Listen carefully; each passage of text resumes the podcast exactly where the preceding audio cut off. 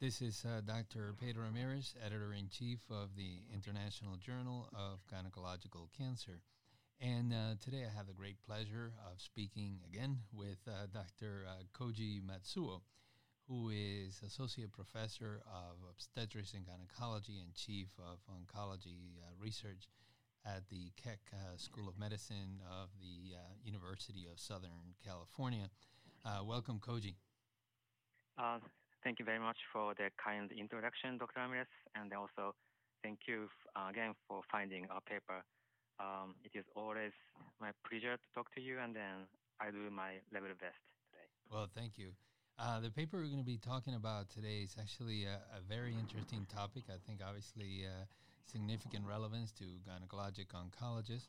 And um, it's titled Caesarean Radical Hysterectomy for Cervical Cancer in the United States, a national study of uh, surgical outcomes. So I wanted to start um, certainly by highlighting that obviously cesarean radical hysterectomy performed at the time of delivery in, pe- pregnant patients with cervical cancer is obviously rare. It's a rare procedure, um, but there's not sufficient data from large studies. So I wanted to first ask you, Koji, if you can tell us the reason as to why you and your team decided to perform this study. Uh, yes, so I initially came up this study question when I was a fellow in training for gynecologic oncology many years ago. I had a case uh, for cesarean radical hysterectomy with my mentor, Dr. Paul Morrow. I pulled his surgical textbook and then read about a chapter for this topic and then found that uh, there's a scarce evidence for this topic and the majority of recommendation on management is either anecdotal or based on the studies with uh, small and limited sample size. This is the reason and the motivation as to why I decided to work on this topic to examine how rare this procedure is and then what is the surgical morbidity and mortality at the national level. And Koji, um, can you tell us a little bit about um, your your study design and uh, and also I'm particularly interested if, if you can focus on as well uh, on the dates that you selected. Why 2007 to 2015? Sure. Um, this is a retrospective observational cohort study utilizing the national inpatient sample or NIS between 2007 and then 2015 the NIS is population-based database managed and then distributed by the federal government agency Healthcare Cost and Utilization Project or HCUP. The NIS program covers nearly 90% of all inpatient admissions in the United States and then known to be a good resource to assess national trends and then estimates as well as to examine rare surgical procedures such as cesarean radical hysterectomy. The inclusion criteria were women with cervical cancer diagnosis who had cesarean section and then radical hysterectomy during the index admission. For the active comparator, we examined non-pregnant women with cervical cancer who had open radical hysterectomy. And then this is the reason why we chose the study starting point of 2007. Um, before this year, the ICD-9 codes were not distinguishable for laparotomy and laparoscopy uh, for rari And then st- uh, study end point of 2015 was chosen because the ICD-9 codes end uh, ended in September of this year. I see, and um, and Koji, obviously, when when looking at these uh, large databases, usually large numbers of patients. So, what was the total number of patients that you evaluated, and how many of these actually had a cesarean radical hysterectomy? Uh, yes. Uh, so, I believe uh, this is our study is likely the uh, largest sample size examining this uh, rare surgical procedure of cesarean radical hysterectomy. We identified 22,551 cases of any mode radical hysterectomies during the study period. Of those, there were 267 cases of cesarean radical hysterectomy representing roughly 1% of all radical hysterectomy cases. Yeah, so still quite a number of uh, radical cesarean radical hysterectomies, 267. And and what were the, the main findings of the of the study? Uh, yes, the key result of our study are twofold. The first findings is the patient characteristics. Um, when compared to women who had non-pregnant open radical hysterectomy, those who had a cesarean radical hysterectomy were more likely to be young, to be Hispanic, and to have a lower household income. Um, we also found that the cesarean radical hysterectomy offering centers were more likely to be large urban teaching centers. And then second findings of our study is surgical outcome, perioperative complication rate, length of stay for the admission, and total charge were all higher in the cesarean radical hysterectomy group compared to open radical hysterectomy group. I see, and, one of the things you, you, I believe you also mentioned it was, and I found this interesting, was that um, cesarean radical hysterectomy was more commonly performed in Hispanics and those with a lower income.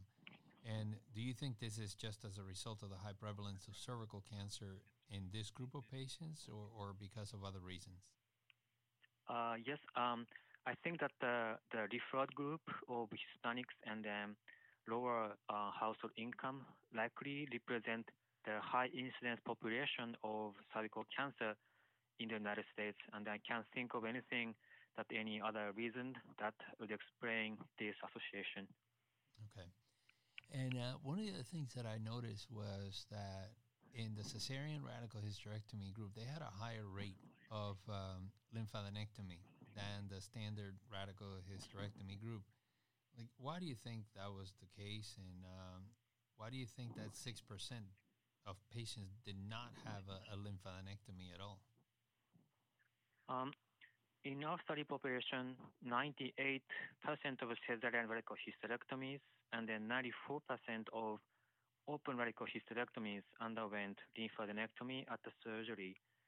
I do not know the exact causal reason for this difference, but uh, it is speculated that the centers offering cesarean radical hysterectomy are more likely to be urban teaching ho- um, hospitals, and then um, they may have higher likelihood of guideline adherence for surgical treatment for early stage cervical cancer. Um, as a whole study cohort, 4% did not undergo lymphadenectomy.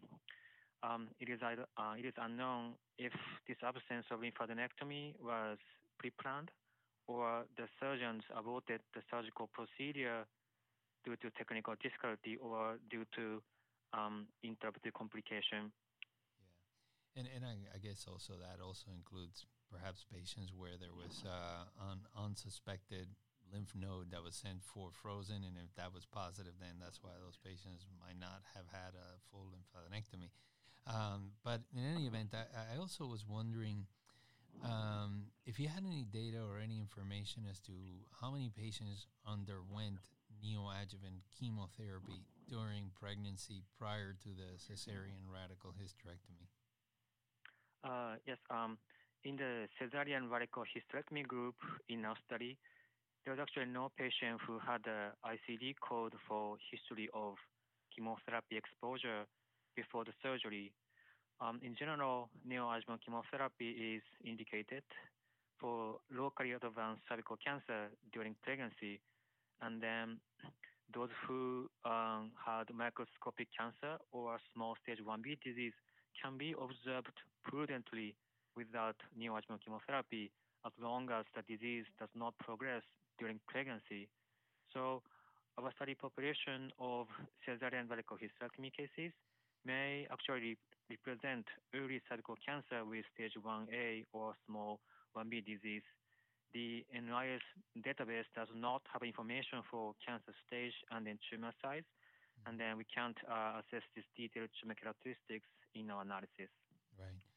Um, now, one of the things that um, obviously comes to mind when talking about cesarean radical hysterectomies is complications and complication rates. And uh, I guess not unex- unexpectedly, uh, you noted that the complication rate in the cesarean radical hysterectomy group was much higher than that in the standard radical hysterectomy group. Um, you know, number one is wh- why do you think that might be the case? And then uh, number two, the question I wanted to ask you was that regardless, the, the complication rate that you report is, is quite high in both groups 45% for one and 32% for, for the other. Um, how, how are these complications categorized or classified in these large databases? Uh, yes, so uh, in our study, uh, in terms of um, effect size for analytic approach, um, cesarean radical hysterectomy had more than two-fold increased risk of perioperative complications compared to non-pregnant open radical hysterectomies. I think that the uh, reason for this increased risk of perioperative complication is due to the effect of gestation in reproductive organs during pregnancy. Um, increased and engorged vasculature in the pelvis during pregnancy can result in increased risk of bleeding during cesarean radical hysterectomy. 45% of complication rate among the cesarean radical hysterectomy group in our study seems to be actually comparable to what has been reported in the literature. Um, multiple retrospective studies, mm-hmm. although uh, small in sample size, show the surgical morbidity rate of 43 to 45 percent. That is similar to what we have observed in a study. Uh, we actually captioned the more than 30 uh, complications uh, based on the prior study. So we have uh, extensively uh, uh, examined the complications. That's why, that's why um, the Uh, baseline average might be higher than what uh, we expected. And then in terms of the complication rate in the non-pregnant open uh, radical hysterectomy cases, I actually felt that the, the, the rate is not high compared to what has been reported in the recent literature. Um, for example, in the recent LACC trial, nearly half of the study population experienced at least one complication with any grade, uh, including intraoperative and then postoperative periods. And complication rates were actually similar between the uh, MIS and the open arms. Uh, specifically in the open arm in the LACC trial, uh, the intraoperative complication rate was 10%, and then postoperative complication were around 50%. Um, the NIS database does not have um, information, and we can't distinguish the intraoperative versus postoperative complication, and we can't assess uh, this outcome in our study. Yeah. Yeah, as you were mentioning in the in the LACC trial and uh, in many of these studies, obviously, if you report on any grade of complications, that's the complication rate that you're typically going to see around 40, 50 percent. Um, now, what were the most common complications that you saw? Um, the notable perioperative complication uh, in the cesarean varicose group is that uh, there are markedly increased risk of hemorrhage uh, compared to uh, open case. And and the rate, uh, sorry, uh-huh, the rate of uh, just FYI, the rate of hemorrhage was 27% in the cesarean radical hysterectomy group and 14% in the non-gravid open uh, control group. I see. And do you have any data on transfusion rates or no? Uh, actually, the NIS does not have this information, and also uh, exact blood loss is not available in the NIS program. So actually, it is unknown if hemorrhage occurred during cesarean delivery or during radical hysterectomy or even post-operative period. Um, because the average blood loss of cesarean delivery itself is known to be around one liter, this actually skewed the interpretation of analysis as to whether or not the radical hysterectomy part is associated with increased risk of hemorrhage. I see. And Koji, one of the things that uh, you know, particularly uh, in developing countries, this may be more of an issue, but you know, the issue of mortality during or associated with the the cesarean radical hysterectomy.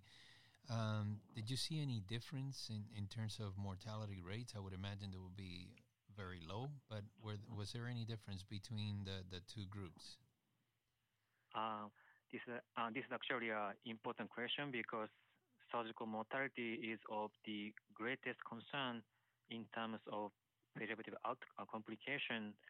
Um, if we quote the data from non-cancer cesarean hysterectomy, the surgical mortality rate is as high as 1%. And the NIS specifically captions the information for death during the index admission.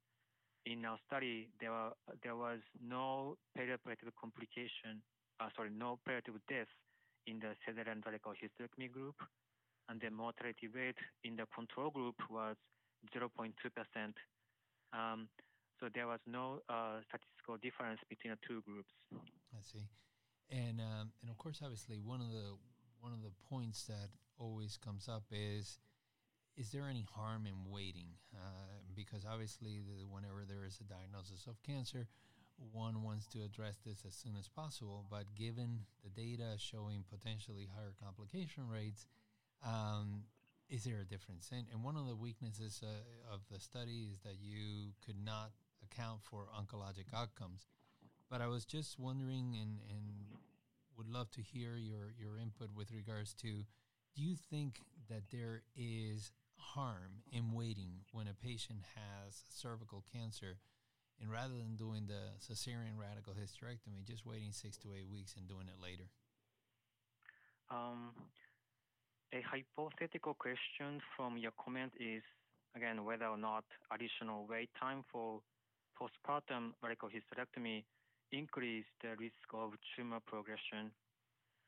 The current consensus from expert panel is to schedule radical hysterectomy several weeks after cesarean delivery for women whom pregnancy is complicated by early cervical cancer, as you just mentioned.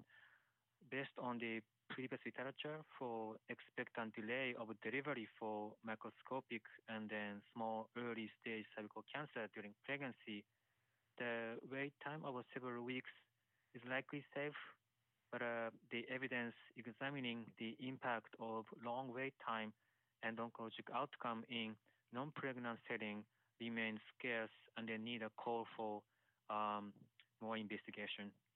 Yeah, I agree. Um, now, you mentioned obviously surgical morbidity and the potential consideration of performing um, uh, the uh, radical hysterectomy four to six weeks postpartum. So, a couple of questions about that. Uh, first, do, do, you do you think that the delay might really make the surgery easier, or could the delay make the surgery more technically difficult? And then, second, is do you take tumor size into consideration when making a decision of do I do the cesarean radical hysterectomy now or do I do a standard radical hysterectomy in four to six weeks? Does tumor size uh, impact your decision? Uh, I actually quoted uh, this recommendation in the paper per the Dr. Morrow's textbook. With regard to the first question for surgical performance, uh, there's definitely no uh, much, uh, not much study examining this uh, um, outcome for cesarean radical hysterectomy, but I can quote the recent data from delayed hysterectomy for placenta accreta spectrum. With six weeks of delay, surgical performance for delayed hysterectomy uh, was better compared to immediate hysterectomy after cesarean delivery in many studies um, delayed hysterectomy is associated with less blood loss, resulted in less utilization of blood transfusion compared to the immediate hysterectomy. The investigators of these studies were speculating that the uh, wait time of six weeks will lead to decrease in uterine blood flow and to uh, regression and involution of uterine size mm-hmm. and their surrounding structures. So uh, delay may help surgical performance of radical hysterectomy from this point. For the second question regarding tumor size as a decision-making factor for cesarean radical hysterectomy, I think that uh, this is likely the main factor for um, deciding the radical hysterectomy at cesarean section. in Morrow's textbook, he described that uh, if patient has technically operable tumor lesion and she is medically operable, then radical hysterectomy can be performed according to the usual clinical pathological criteria at the time of cesarean section. In my personal view, small tumor size would be suitable for cesarean radical hysterectomy because larger tumor size may require more radical dissection mm-hmm. that may result in higher perioperative complication. I see. Um, now you you you go on to recommend in your paper that cesarean radical hysterectomy should be performed at referral centers only. Um, do, do you have any data to support that statement, or or is that sort of like your own personal view uh, as to what naturally makes sense? Uh, this is completely based on my personal view of the uh, literature, uh, mainly, uh, particularly uh, from cesarean hysterectomy for placenta accreta spectrum. Um, this procedure is associated with high risk for hemorrhaging. And then the ACOG consensus statement describes that the comprehensive multidisciplinary care approach and then blood bank capable for employing a massive blood transfusion protocol are the key to manage placenta accreta spectrum. Caesarean radical hysterectomy is also associated with high risk of hemorrhage and requires a multidisciplinary care approach with obstetricians, high risk MFM specialist, gynecologic oncologist, intensivist, and then anesthesiologist, and then blood bank. Mm-hmm. So I think it will be ideal to manage this type of patient at the tertiary care referral center. Mm-hmm. And now, Koji, you know, based on the results of this study, obviously you, you mentioned it's a very large study, lots of patients. Um, should we change our practice and no longer recommend cesarean radical hysterectomy based on the results of these studies? How do these results influence the conversation you might have with a patient? Um, I think the first, uh, based on observation, it is paramount to recognize that this surgical procedure is rare and then associated with high surgical morbidity, but it does not increase the surgical mortality. And then um, both tumor and then patient status need to be factored when this surgical procedure is considered assessing case by case basis um, benefits of concurrent radical hysterectomy at the cesarean section are the uh, that the patient can avoid second laparotomy and then wait time for uh, radical hysterectomy. This surgical procedure is also suitable for non-compliant patients. Mm-hmm. And, and last, um, if this surgery is to be performed, adequate blood products and then gynecologic oncologist are the two key factors to have a successful surgical outcome and then need to prepare for this. So again, case by case assessment is the uh, keyword for um, this procedure.